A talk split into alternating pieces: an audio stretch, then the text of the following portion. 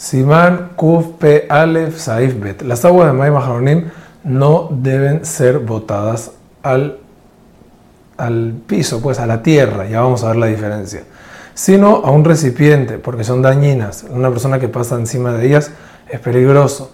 Es por eso que si estás en un lugar donde nadie va a pasar encima, entonces se puede botarlas al piso.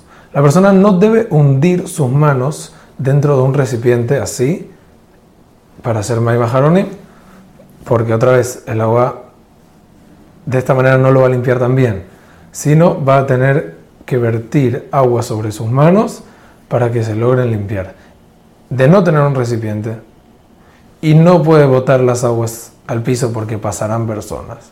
Entonces lo que tiene que hacer es botarlas, las aguas, en, por ejemplo, agarra un par de maderas y las pone o en una rejilla o en un lugar donde las aguas no se van a concentrar, sino se van a esparcir y así no hay problema.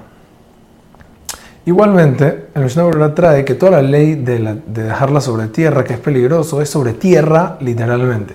Pero si es piso, piso como el nuestro hoy en día, no hay problema. Igualmente lo mejor es cuidarse de esto también. Hazak Uaruj.